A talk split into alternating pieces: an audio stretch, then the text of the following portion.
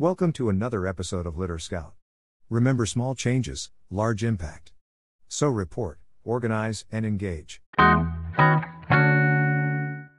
Hi there, in this episode we will look at tips to conserve energy. It's not as hard as you may think.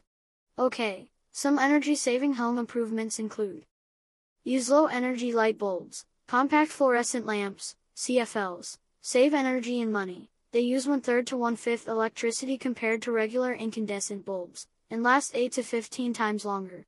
Switch off appliances when you're not using them, leaving electric items such as computers, audiovisual equipment, and kitchen appliances on standby uses electricity. If you are not using these appliances, you should switch them off completely. Unplug your charger when your phone, laptop or tablet is fully charged. Similarly, when your phone is fully charged, unplug the charger to save power. Insulate your home. Insulating your home properly can make heating much more efficient.